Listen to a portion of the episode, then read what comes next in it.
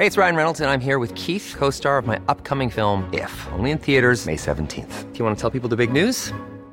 All right, I'll do. Sign up now and you'll get unlimited for $15 a month in six months of Paramount Plus Essential Plan on us. Mintmobile.com slash switch. Upfront payment of $45 equivalent to $15 per month. Unlimited over 40 gigabytes per month. Face lower speeds. Videos at 480p. Active Mint customers by 531.24 get six months of Paramount Plus Essential Plan. Auto renews after six months. Offer ends May 31st, 2024. Separate Paramount Plus registration required. Terms and conditions apply if rated PG. One size fits all seems like a good idea for clothes until you try them on. Same goes for healthcare. That's why United Healthcare offers flexible, budget friendly coverage for medical, vision, dental, and more. Learn more at uh1.com. Investpodden. Du lyssnar på Investpodden med Ronja och Ted och i studion idag har vi med oss Birk Nilsson ifrån Ticktail. Välkommen hit Birk. Tusen tack Ronja. Ja, det här är helt underbart att ha dig i studion. Välkommen.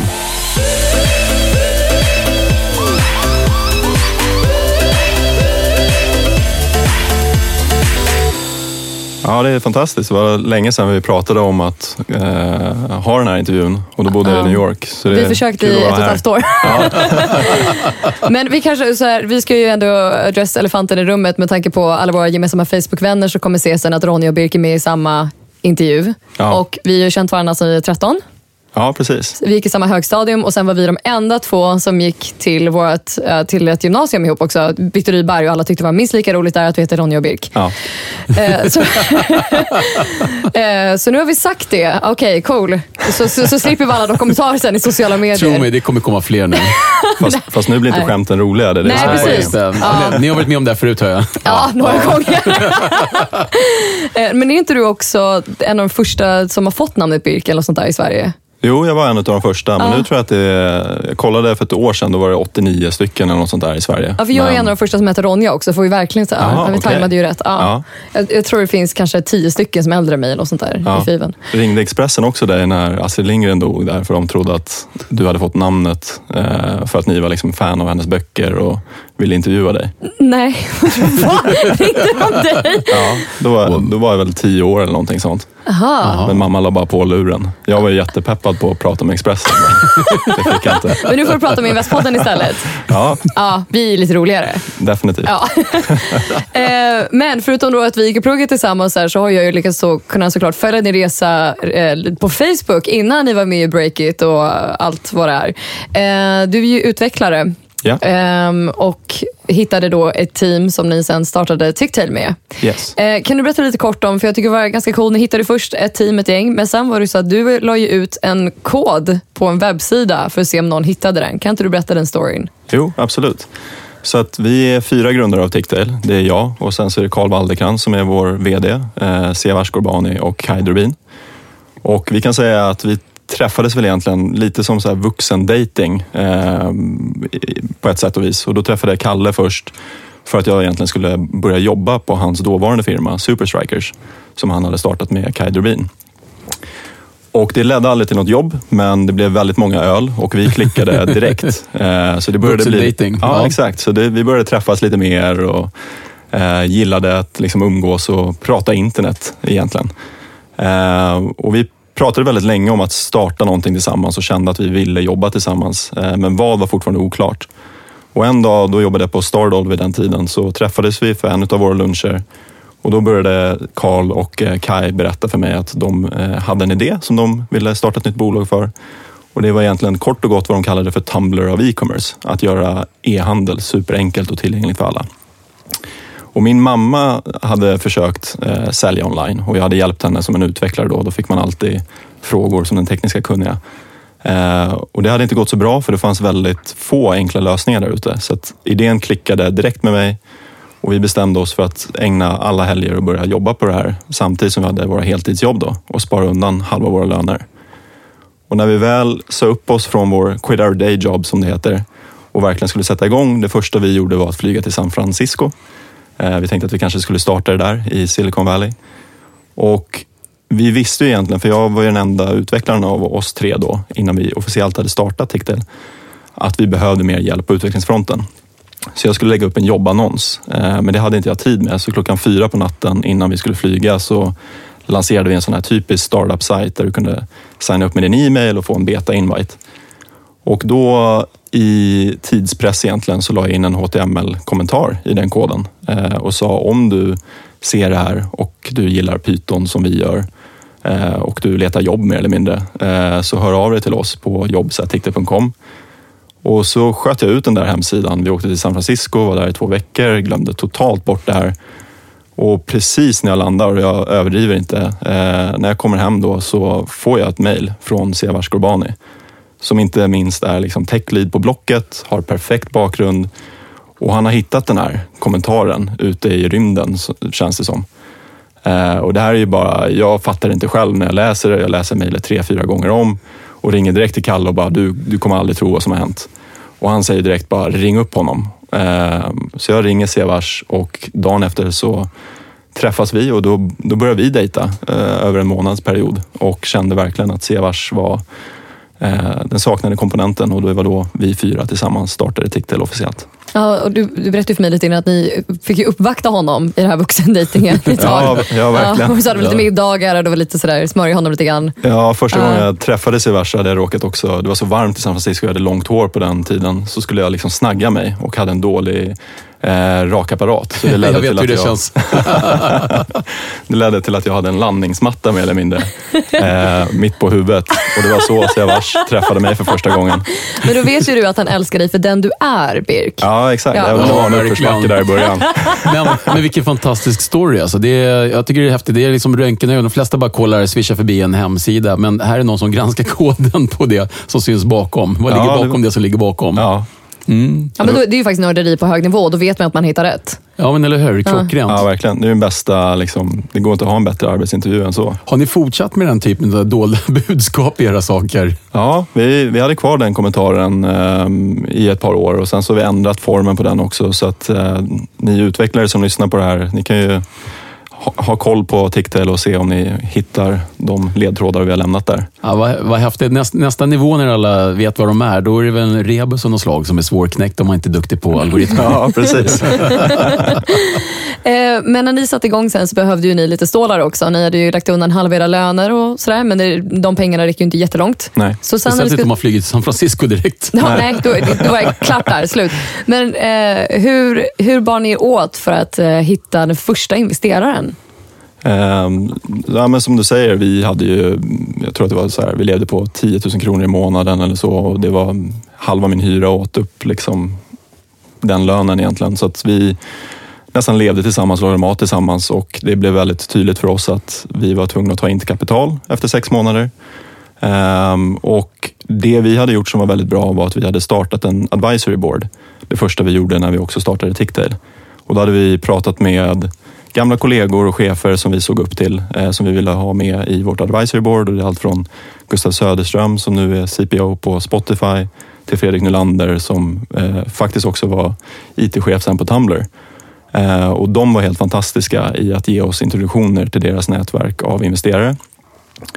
Och då var det väl egentligen en roadshow kan man säga. Eh, och det vi gjorde som var väldigt bra var att vi började med liksom nära och kära och familj och sakta men säkert började pitcha mer och mer så att vårt däck blev mer och mer polerat och redo att eh, komma in i liksom the big leagues om man ska säga så.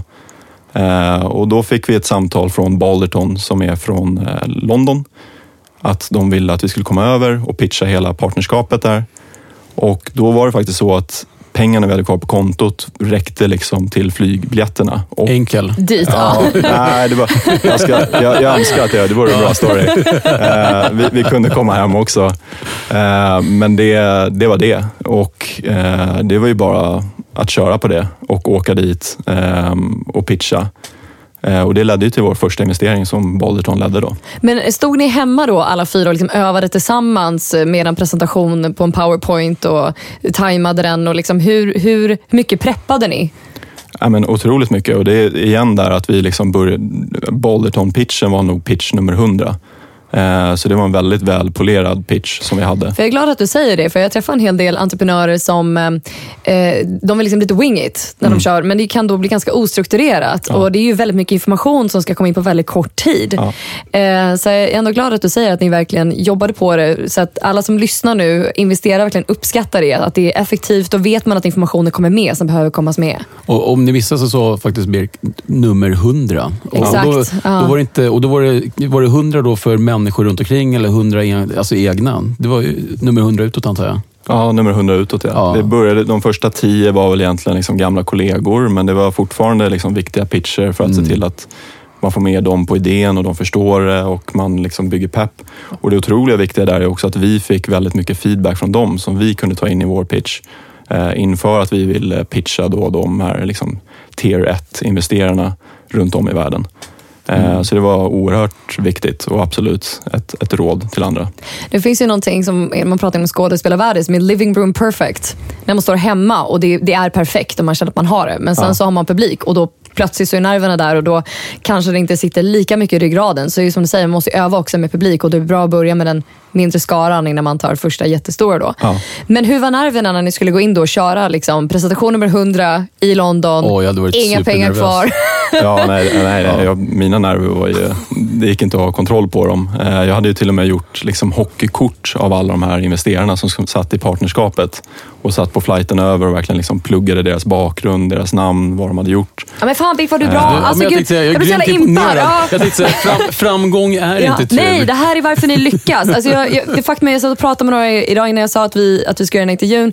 Jag sa, så här, ja, de, ja, de har ju haft himla tur. Alltså. De, de sprang ju på rätt människor. Och jag sa, men det, det handlar ju inte om tur. Det handlar om, det är som Zlatan hade inte tur med bollen heller. Det handlar om att vara riktigt preparerad. Och det här är något vi pratar ganska mycket om i Investpodden. Att gör research på investerarna också så att du vet om det är du pratar med. Ja, absolut. Eh, så okej, okay, med hockeykorten, du satt där på planen så att ni förhörde varandra om ja, vilka de var. Ja, exakt. Det, det började med att jag satt där nervös och liksom pluggade mina hockeykort. Och sen gjorde väl det kanske Kalle nervös så att han bad att få se mina hockeykort. Och till slut så satt vi väl alla, där. Och liksom, alla var nervösa. Ja, exakt. Only the paranoid survive. Ja, precis. Och så är det framförallt, jag kommer ihåg eh, liksom, innan vi skulle gå in i det där läskiga rummet och pitcha partnerskapet så blev vi ombedda att sitta i ett väntrum som nästan kändes så här ljudisolerat. Och det kändes som man satt där i en evighet. Slakt. Eh, ja, verkligen. Men det, gick är som sitta i auditionrummet. ja. um, men eh, det gick bra. Hur, sa de i rummet att vi gillar er eller liksom, hur var processen efter? Fick ni vänta på telefonsamtal eller hur var det? Alltså innan det så hade vi pratat med en av partnerserna som introducerade oss till resten av partnerskapet och liksom backade oss egentligen. Och eh, det är så man kommer in för att pitcha alla som sitter där i. Då. Och det alltså då... det gick inte bara att skicka en tweet och bara så här, vi komma? Nej, nej det gjorde inte det? Nej, nej. nej. Utan det, det, är först liksom introduktioner och sen pitchar man den ena investeraren och det kanske är flera pitcher man får göra och flera dialoger där. Eh, och sen när de känner sig peppade, det är då de liksom tar den in till partnerskapet och presenterar oss. Så att vi visste ju att vi hade den personen bakom ryggen. Och man ser ju också när man pitchar så kan man läsa kroppsspråk och se vilka som är peppade direkt och vilka som kanske ja, men behöver få lite frågor besvarade och så vidare. Ehm, men de var väldigt positiva efter pitchen. Men de gav inget beslut direkt efter, utan eh, det var när vi gick till en pub senare för att lugna nerverna. Eh, då började lite sms och lite samtal komma in och det var då vi började förstå att vi hade dem på kroken. Och sen så var det väl några dagar där senare som det blev riktigt officiellt i form av att vi fick en term sheet. Då. Vilken känsla. Fantastiskt. Och ja. hur mycket var den investeringen på? Eh, så vår sidinvestering var på 1,2 miljoner euro, så det var då ungefär 11 miljoner svenska kronor. Och hur kändes det? Från att tomt bankkonto, det räcker precis till biljetten över och nu så finns det 11 miljoner. Nej, det, var, det var helt magiskt. Det går inte att beskriva den känslan. Och framförallt sen också att se på bankkontot när pengarna kommer in. Eh, till att när vi skulle åka... Ja. Massa nollor liksom. Ja, exakt. Eh, till, att åka titta, titta, till, titta. Ja, till att åka till våra advokater för att signa kontraktet. Eh, och då måste jag erkänna att då satt jag på tuben och lyssnade på Lil Waynes Amelie Amelie bara för att få lite feeling. Life is good. Eh, Men, och, och framförallt så måste det vara en enorm bekräftelse på att ni är till och med åkt till ett annat land Ja. och de tror så mycket på er att de är villiga att skjuta in pengar eh, till ett bolag som sitter i Sverige. Eh, fyra killar som, som vill satsa på e-handel. Och nu är e-handel någonting som i alla investerarkretsar och startup och sånt där, det är ju så jävla hett med e-handel. Ja. Ja. Eh, men det här var sex år sedan. Är det rätt? Ja. Ja. Får, får jag ställa två frågor om? Jag bara blir nyfiken på den ena grejen. Är, investerade de i ett svenskt aktiebolag? Alltså var det möjligt eller var ni tvungna att ändra någonting?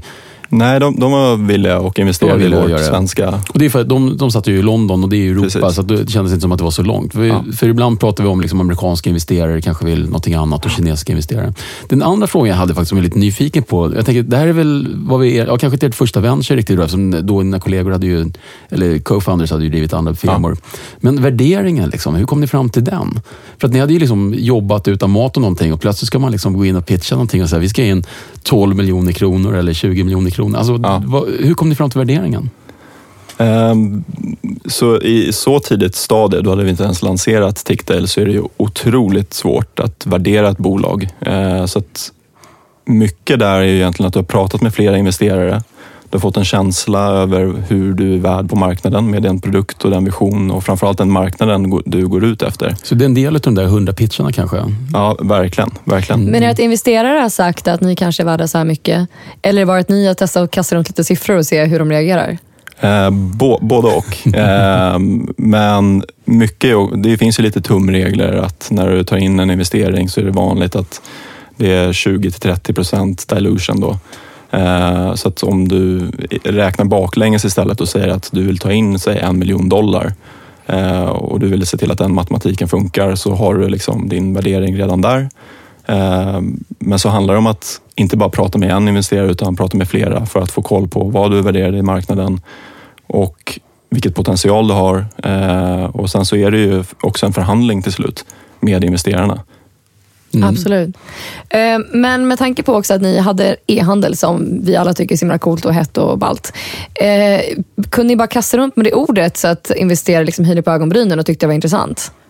Ehm, nej, utan e-handel finns det ju, det är en av de första liksom, affärsmodellerna online så det finns ju otroligt många företag inom den marknaden. Och Det tror jag kan göra att vissa investerare är ganska mättade när de får e-mail som säger att det här är ett nytt e-handel-startup. Redan då? Eh, inte lika mycket som det är idag skulle jag säga, eh, men absolut redan då. Eh, sen så återigen, vårt advisory board och vilka de är och vilka kontakter de hade gjorde ju att vi kunde kringgå mycket av det också och få de första samtalen. Eh, och mycket handlade egentligen bara om att verkligen ha en stark idé och vision på hur vi kommer göra e-handel annorlunda. Så att det inte bara är ytterligare ett e-handelsbolag utan det är ett liksom definierande e-handelsbolag. Och ni startade ju kontor i Stockholm och började anställa lite folk. Ja. Och sen så var det dags att dra till New York. Ja. Hur kom det sig? Det, det, det låter som om det bara var, det var en vecka och sen så stack vi till New York. Nej, och vi vet att det är, det är ju sällan riktigt så det Ja. funkar. Men det var ju någon turning point där det, när det liksom ändå öppnades upp för att, för att flytta över till New York. Ja. Vad var det som hände som gjorde att den dörren öppnades? Eh, nej, men vi hade lanserat och startat som du säger ett, ett kontor i Stockholm och byggde produkten här. Eh, men vi visste redan innan när vi startade Ticktail att USA är världens största e-handelsmarknad och vår vision har alltid varit, ja, men till en början när vi pratade om liksom att bli Tumblr för e-handel, så innebär det, det är en väldigt, väldigt stor eh, ambition. Och då är USA en otroligt viktig marknad. Så från dag ett så visste vi att vi ville vara eh, ledande där och att USA skulle vara vår största marknad och ett stort fokus för oss. Eh, och I och med att det är på andra sidan Atlanten så gäller det verkligen ändå att ha boots on the ground, som man säger. Eh, och kunna jobba med amerikanare och vara aktiv och närvarande på den marknaden. Ja, hur jobbar man med amerikanare? Vad är skillnaden? Eh, skillnaden är väl att du, det är lite snabbare tempo generellt. Eh, lite annorlunda liksom, arbetstider och förhållandesätt till arbete överlag också. Eh, de har inte i närheten av semestrar som vi har här i Sverige utan och blir sällan, eller de blir ju sjuka precis som vi andra människor men eh, de tar liksom inte ledigt från jobbet när de blir sjuka utan kommer in hostandes och Smittar alla andra. Ja, exakt. Och det är, det är någonting vi har fått ändra på där på vårt kontor där. Men eh, det är ett väldigt annorlunda tempo. Det känner man direkt när man kommer in där. En Kan- fråga, hur kommer det sig att ni valde New York utav alla städer? Det är ju många som pratar om Silicon Valley och den sidan. Andra pratar om eh, Atlanta. Varför New York? Eh, nej, men New York, det kallas ju också liksom Silicon Alley eh, för att det är ju också en otroligt stark tech-hub. Eh, och det viktigaste för oss var egentligen att vi skulle ha kvar Stockholmskontoret. Det är där vi bygger produkten. Skillnaden mellan San Francisco och New York, det är ändå tre timmar i arbetstid som de två kontoren kan arbeta tillsammans. Och den största faktorn skulle jag säga är att Silicon Valley är fantastisk på det är framförallt liksom teknik-startups. Men om du tittar på New York så finns det mer inom handel, e-handel och mode. Eh, och det är ju inom det segmentet vi arbetar. Så det passade oss bättre helt Det enkelt. var en bättre match. Ja. Kan inte du berätta om ert första New York-kontor? Eh, vårt första New York-kontor var eh, egentligen, egentligen så var ju det liksom hos våra investerare i ett konferensrum som var som ett litet akvarium. Eh, men det första officiella var liksom baksidan av en liten butik på eh, Broadway Ehm, som hade väldigt knackigt internet och precis att vi fick plats med fyra personer som vi var då på New York-kontoret. Och sen så växte vi och var åtta eller nio personer innan vi flyttade. Och då satt vi nästan på toppen av varandra för att få plats där bak. Ja, Glamouren, eller hur? Flytta över till USA, det är så glamoröst. Vad är adressen? New York, eh, Manhattan, Broadway. Ja, Precis. Ja, hur ser det ut på fotot? Internet funkar inte så bra. Heter det här internethandel? ja, exakt, e-handelsbolag men internet funkar inte. Nej. Men sen så har ni rest kapital i USA också. Ja. Så nu har ni liksom testat Sverige, London, gjort flera hundratals pitchar och sådär. Mm. Och nu är det dags för att pitcha i USA. Kände ni så pass varma kläderna då att det var bara liksom easy done? Eller hur gick det till? Eh, vi var ju absolut varmare i kläderna och hade liksom fått in lite rutin. Eh, det ska också sägas att det är Karl framförallt som är vår VD då som har gjort ett fantastiskt jobb och eh, lett mycket av det arbetet och rest runt världen och pitchat. Eh, och det är ju annorlunda i USA med investerare. Det rör sig oftast om mer pengar. Eh, det är en annan nivå på investerarna där och på de bolag som de vill investera i också. Eh, så det var många resor mellan New York och San Francisco för att prata med alla investerare som man kan nämna egentligen i, i båda de två städerna. Eh, och till slut så landade vi då med Thrive som var ett relativt nystartat investmentbolag eh, och de var unga och hungriga och kändes perfekta och hade en snarlik liksom, kultur och förhållandesätt till liksom, jobb och startup som vi hade. Så att, Eh, det var verkligen att man hittade investerare också som man inte bara får pengar av men faktiskt gillar och skulle vara intresserad av att arbeta tillsammans med. För det är ju det man gör. Fast ni fick ju en ganska schysst summa pengar också. 32 miljoner dollar va? Nej, det, det var vår B-runda. Så Ah, vår. A-runda var på 8 miljoner dollar. Men det är också... Ja. Rätt, rätt okej veckopeng. Ja. Ja, ja, om man fick dem själv bara. Men eh, jag tänkte, ni hade ju redan investerare då i Europa. Ville de inte följa med eller var de också, hjälpte de er att hitta kontakter i USA när ni kom dit? Och hur kom det sig att ni inte... Det finns ju en hel del, med Northzone och Creandum fanns ju redan för sex år sedan. Liksom. Fanns det någon anledning att hitta andra investerare i USA? Vad var liksom skälet? Eh, Så skälet var att vi i samband med att vi skulle ta in en eh, Serie A-investering kände att vår produkt var tillräckligt mogen, vår organisation var tillräckligt mogen för att äntligen verkligen investera i USA som marknad som vi ville från dag ett.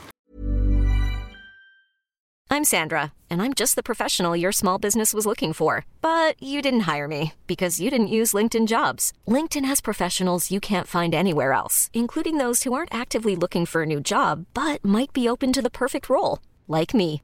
In a given month, over 70% of LinkedIn users don't visit other leading job sites. So if you're not looking on LinkedIn, you'll miss out on great candidates like Sandra. Start hiring professionals like a professional. Post your free job on linkedin.com/achieve today. Ever catch yourself eating the same flavorless dinner three days in a row? Dreaming of something better? Well, HelloFresh is your guilt-free dream come true, baby. It's me, Kiki Palmer. Let's wake up those taste buds with hot, juicy pecan-crusted chicken or garlic butter shrimp scampi. Mm. Hello Fresh. Stop dreaming of all the delicious possibilities and dig in at HelloFresh.com. Let's get this dinner party started. Many of us have those stubborn pounds that seem impossible to lose, no matter how good we eat or how hard we work out. My solution is PlushCare. PlushCare is a leading telehealth provider with doctors who are there for you day and night to partner with you in your weight loss journey. They can prescribe FDA-approved weight loss medications like Wagovi and Zepbound for those who qualify. Plus, they accept most insurance plans. To get started, visit plushcare.com slash weight loss. That's plushcare.com slash weight loss. Och då var det väldigt viktigt för oss att se till att vi har backning av amerikanska investerare som känner det marknaden. marknad. Ja, exakt. Och har ett, ett nätverk där.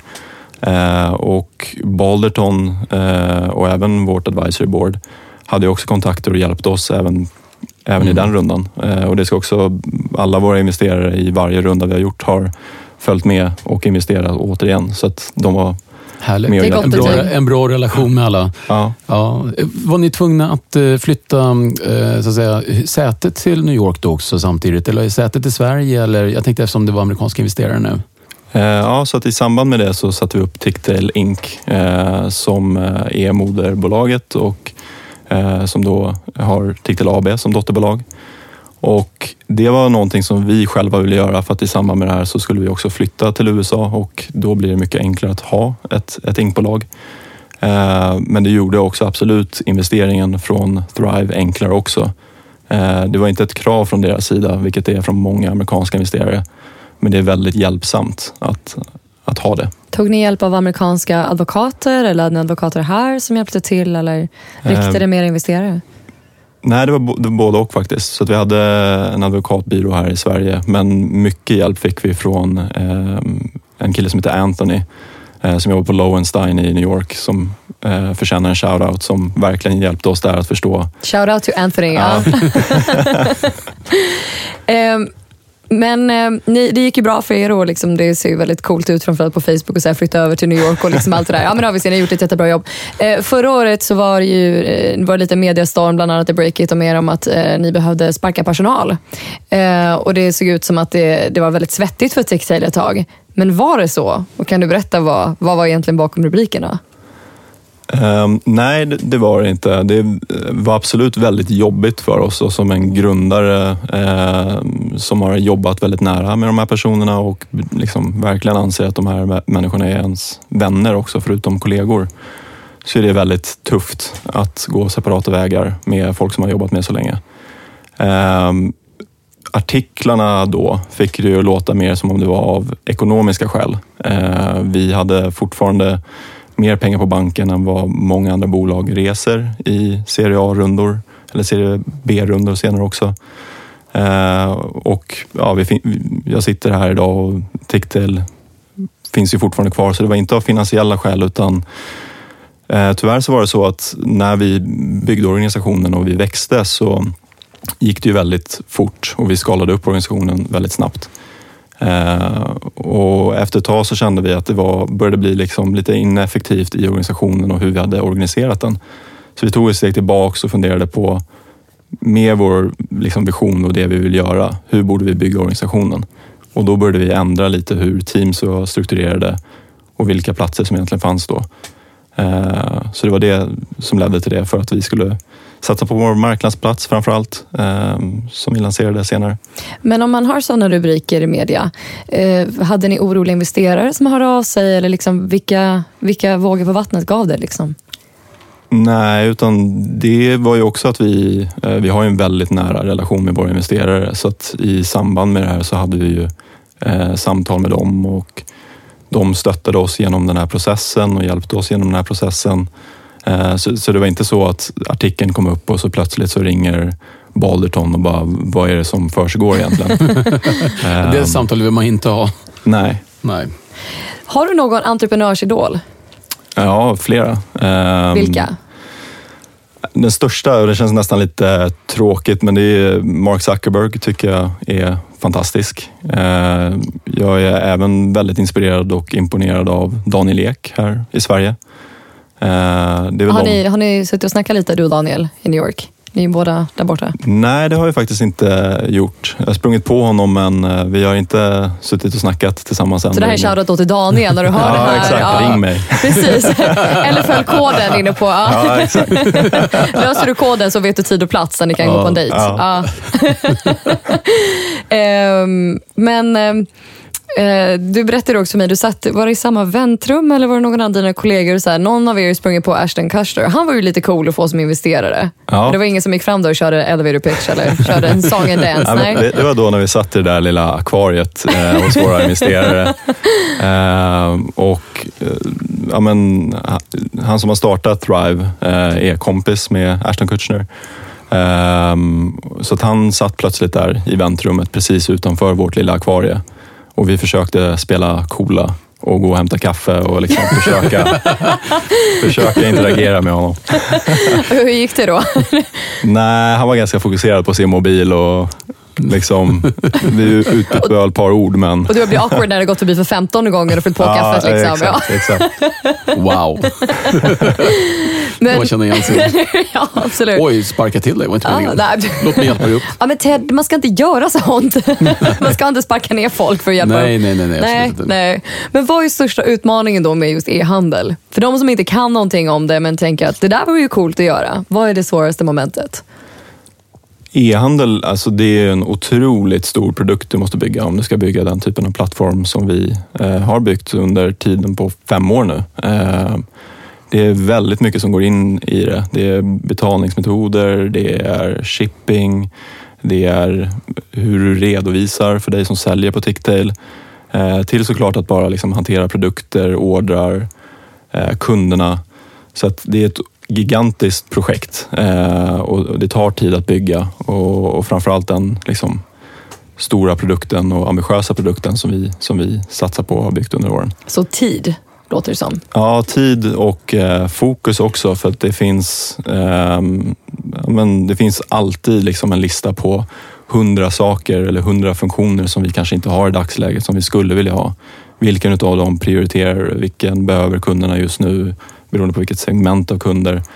Det här, är, Eh, det här är en jätteintressant fråga. Många som man träffar på som jobbar just med det som du gör, som är insatt i det. Och vi pratar inte så mycket om det som investerare, men hur mycket måste man välja bort? Liksom? Är det svårt att välja bort? Är det svårt att hålla produkter ren och följa visionen? Liksom? Eller är det lätt?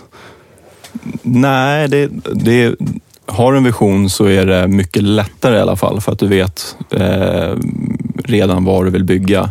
Även om det kanske ligger några år ner, ner i tiden. Men eh, sen så skaffar du kunder, de hör av sig dagligen och säger min verksamhet måste ha den här funktionen annars kommer det inte fungera längre. Och det är klart att det ändrar ju lite av ens roadmap och hur man prioriterar. Eh, och där är det ju viktigt, det finns ju en del liksom, tekniker att känna till och verkligen veta om sina användare, vilka segment de är i eh, och vilka funktioner som du måste bygga för att se till att din målgrupp lyckas med din produkt. Och då får du göra lite avkall på, på din kanske första skiss på roadmappen.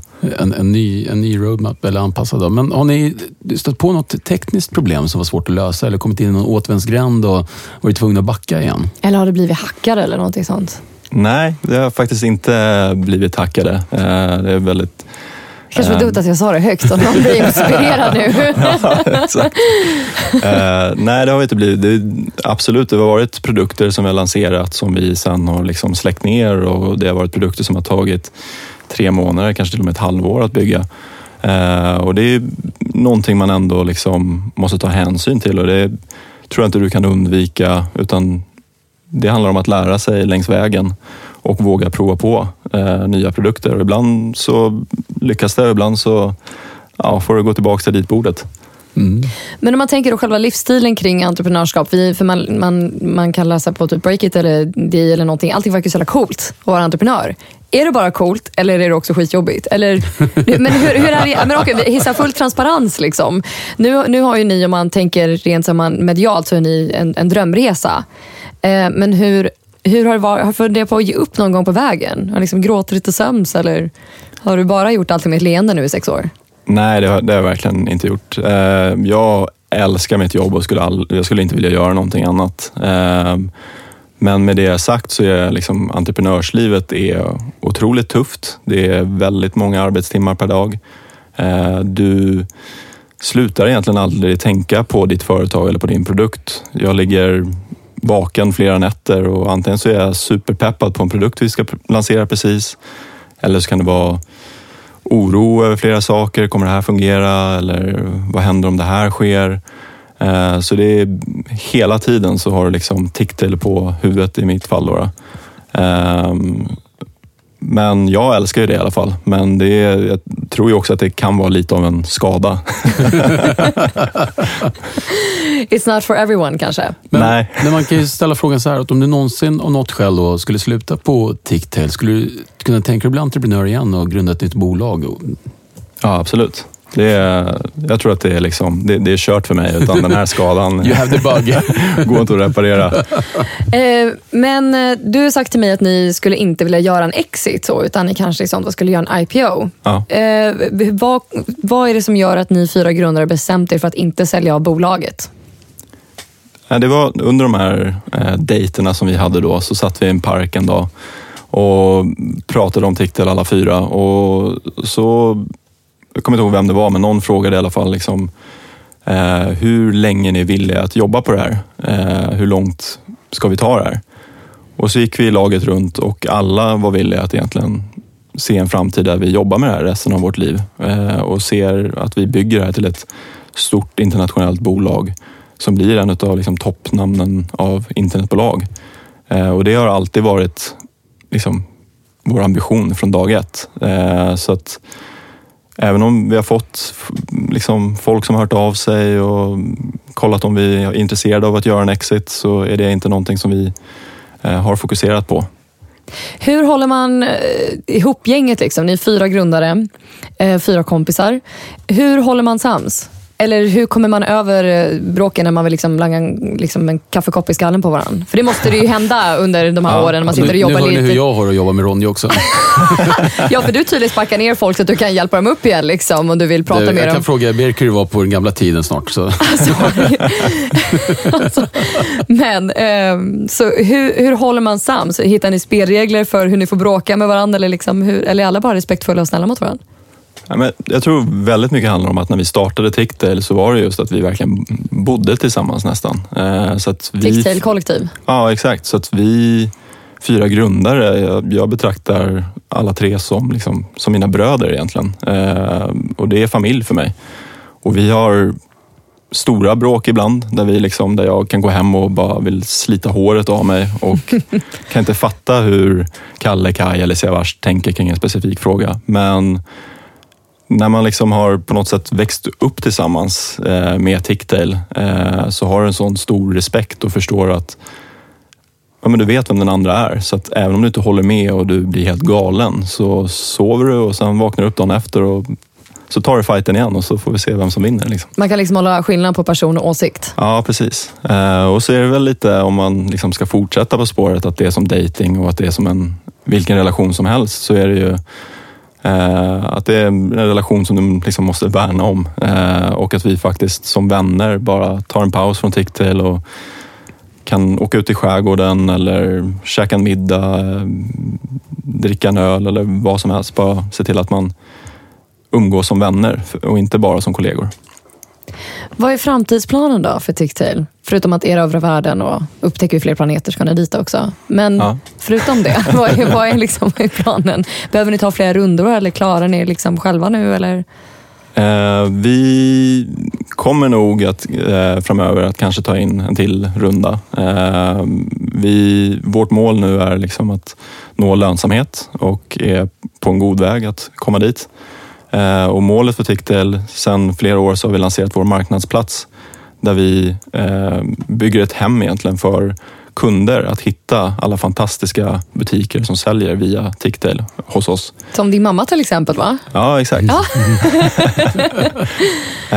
eh, och vår marknadsplats vill vi egentligen se till att det blir top of mind hos folk eh, för nykommande mode och eh, heminredning. Eh, från varumärken som inte är liksom de här H&M, Ikea, eh, stora etablerade och med liksom via fabriker utan produkter med en story eh, som är unika, som du gärna vill dela med vänner och som du hittar hos oss. Ja, så var det, I början då när det var ni fyra, hur hittade ni Förutom din mamma då. Ja. Eh, var det ni som hittade folk som sen kunde ha sina produkter på er plattform eller hittade de er? Hur gick det till? Eh, till en början innan vi hade lanserat så var det först då våra mammor, framförallt också Kalles mamma, Baimutti, som är den första butiken eh, som säljer keramik. Eh, och sen så sprang vi runt egentligen, samma sak som med advisory boardet. Vi, liksom, vilka personer eh, ser vi upp till eller skulle tycka vore fantastiskt om de använde Ticktail? Och så såg vi till att innan vi ens släppte produkten att de var med och gav feedback och var en del av att bygga den produkt vi skulle släppa.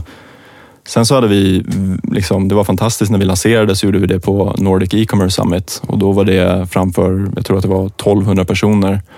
Eh, och vi hade tajmat så att Dagens Industri skrev om oss och vår investering samma dag. Eh, så när vi vaknade upp dagen efter så hade vi 2000 butiker eller någonting som hade registrerat sig. Fantastiskt. Wow. Ja. Och hur kom ni fram till namnet Ticktail? Så Ticktail, eh, det är en blandning utav eh, två ord. Dels så kommer det från butik, det är därifrån tick kommer. Och sen så är det longtail, den ekonomiska liksom, teorin om att longtailen är kanske enskilt, inte de största bidragarna, men att tillsammans så är de den, den, den största massan i marknaden. Kom ni fram till det här efter några bira eller? För det låter så otroligt genomtänkt. Ja, det är, credit där ska gå till eh, Kai och Kalle och eh, sanningen är också delvis att det var ett förslag av kanske ett hundratals och Wow. sen så berodde det på vilken domän som var ledig också. Ja, just måste hänga det. Ihop. Ja, det där är intressant. Vad, vad ser du, jag tänker på, um, du nämnde själv några stora varumärken. Liksom. Vad, vad ser du framtiden när det gäller e-handel och eh, just de här butikerna? Jag ser ju till exempel, eh, om vi tar Sundbyberg här i Stockholm, då, så har du ju små, smågatorna försvinner en hel del och stora tar över. Men samtidigt är folk lite trötta på de stora varumärken. och kommer, varje mall ser likadant ut. Liksom. Och så säger alla att det blir svårare och svårare för att nu går allting på e-handel. Vad, vad tror du kommer hända? Men jag tycker det är spännande att ta upp det för att jag tror att eh, när e-handel kom så var liksom det heta samtalsämnet att hur blir handel e-handel? Och det har varit eh, senaste 10-20 åren så har väl det varit den stora utmaningen där. Sen nu när vi har kommit så pass långt och nästan varenda varumärke som du ser på gatan har en onlinebutik. Så det man inser är egentligen att den här känslan att gå in i en liten butik, det finns ju inte riktigt online. Utan när du handlar online så är det mer som att gå in på ICA Maxi. Du är helt jäkla ensam och det finns tusentals olika varianter av, sam, av ketchup egentligen och du vet inte vilken du ska köpa.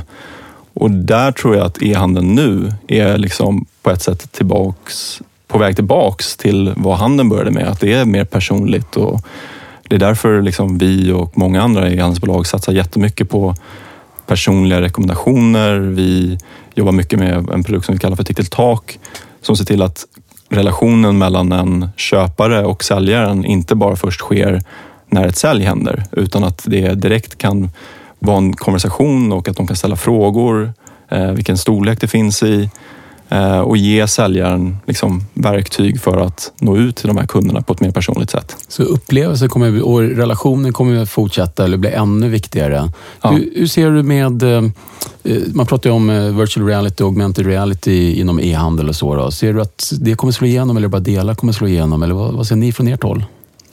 Nej, det, det tror jag. Jag tror att eh, virtual reality kommer vara väldigt stort inom e-handel. Eh, jag tror att det är fortfarande extremt tidigt eh, och jag tror att det är inom andra liksom, segment av handel som det kommer framförallt att slå till till en början. Eh, men det är absolut någonting som vi kommer liksom, eh, investera i framöver också eh, och som vi tittar på och tycker är superintressant. Eh, redan nu så är det framförallt inom liksom bostadsmarknaden att du ska kunna liksom gå och kolla en lägenhet eller ett hus utan att faktiskt ta dig dit. Eh, det är en superspännande liksom första... Och speciellt jag tänkte på relationen eller upplevelsen som du pratade om framförallt. Ja. Jag tänker på en annan sak Ronja. Om, eh, om man tänker att du och jag skulle starta något e-handelsbolag och sälja något. Vi brukar ju spåna lite Ja, grejer. ja, du brukar ju tro att du borde göra det. Ja. Ja, eller hur? Va? Men, men om vi nu kommer in som helt nybörjare och börjar använda era plattformar. Vad, Vad borde vi veta om innan man sätter upp butiken? Liksom? Måste man förstå sig på hela logistikkedjan? Måste man ha drivit en butik själv innan? Alltså, vad, vad är idealiskt att ha med sig? Liksom? Det nu jag bara måste säga, det låter ju faktiskt grandma proof. Det är egentligen testet eller mommy proof. liksom, Hej. mamma var där. Man vet att det här Ja, kan vara, vet rock, det mamma kan vara rocket science. Ja, jo, det, jo, det är ju sanning. Ja. Nej, men skämt åsido, jag bara tänker liksom, att om man ska starta upp så tänker jag men nu, nu ska jag in och köra e-handel. Liksom. Hur svårt är det? Eller, liksom, kan vem som helst göra det? Och vad, vilka miner brukar man gå på kanske är frågan. Nej, för oss har det verkligen varit viktigt och det är liksom en av premisserna att vem som helst ska kunna göra det. Och det var vår lösning på det och det var det Balderton ville investera i från början. Det var vad vi kallar liksom för to-do-feeden.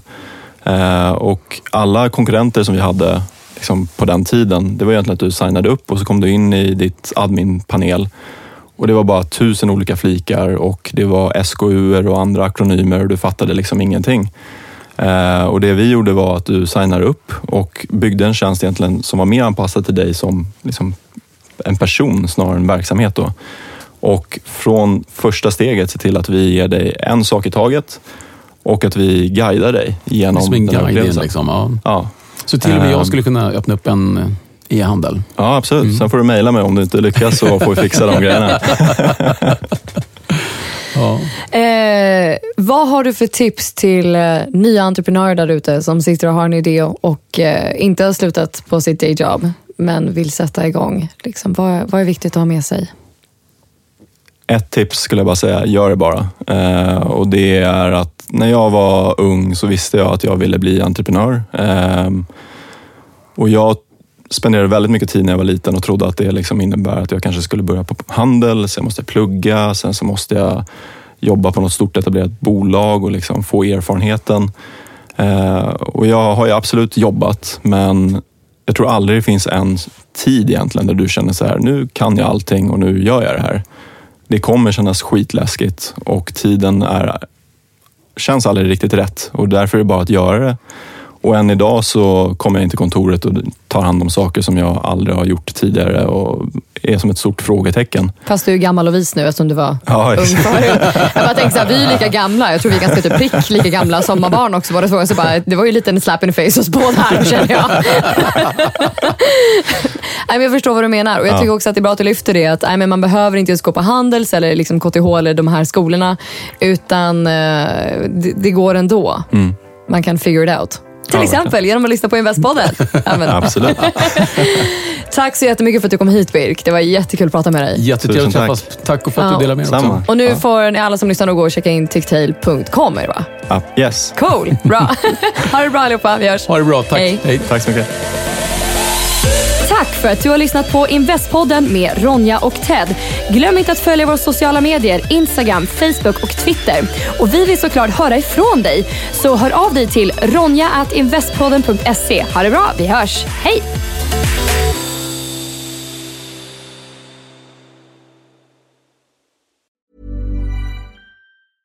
Ever catch yourself eating the same flavorless dinner three days in a row?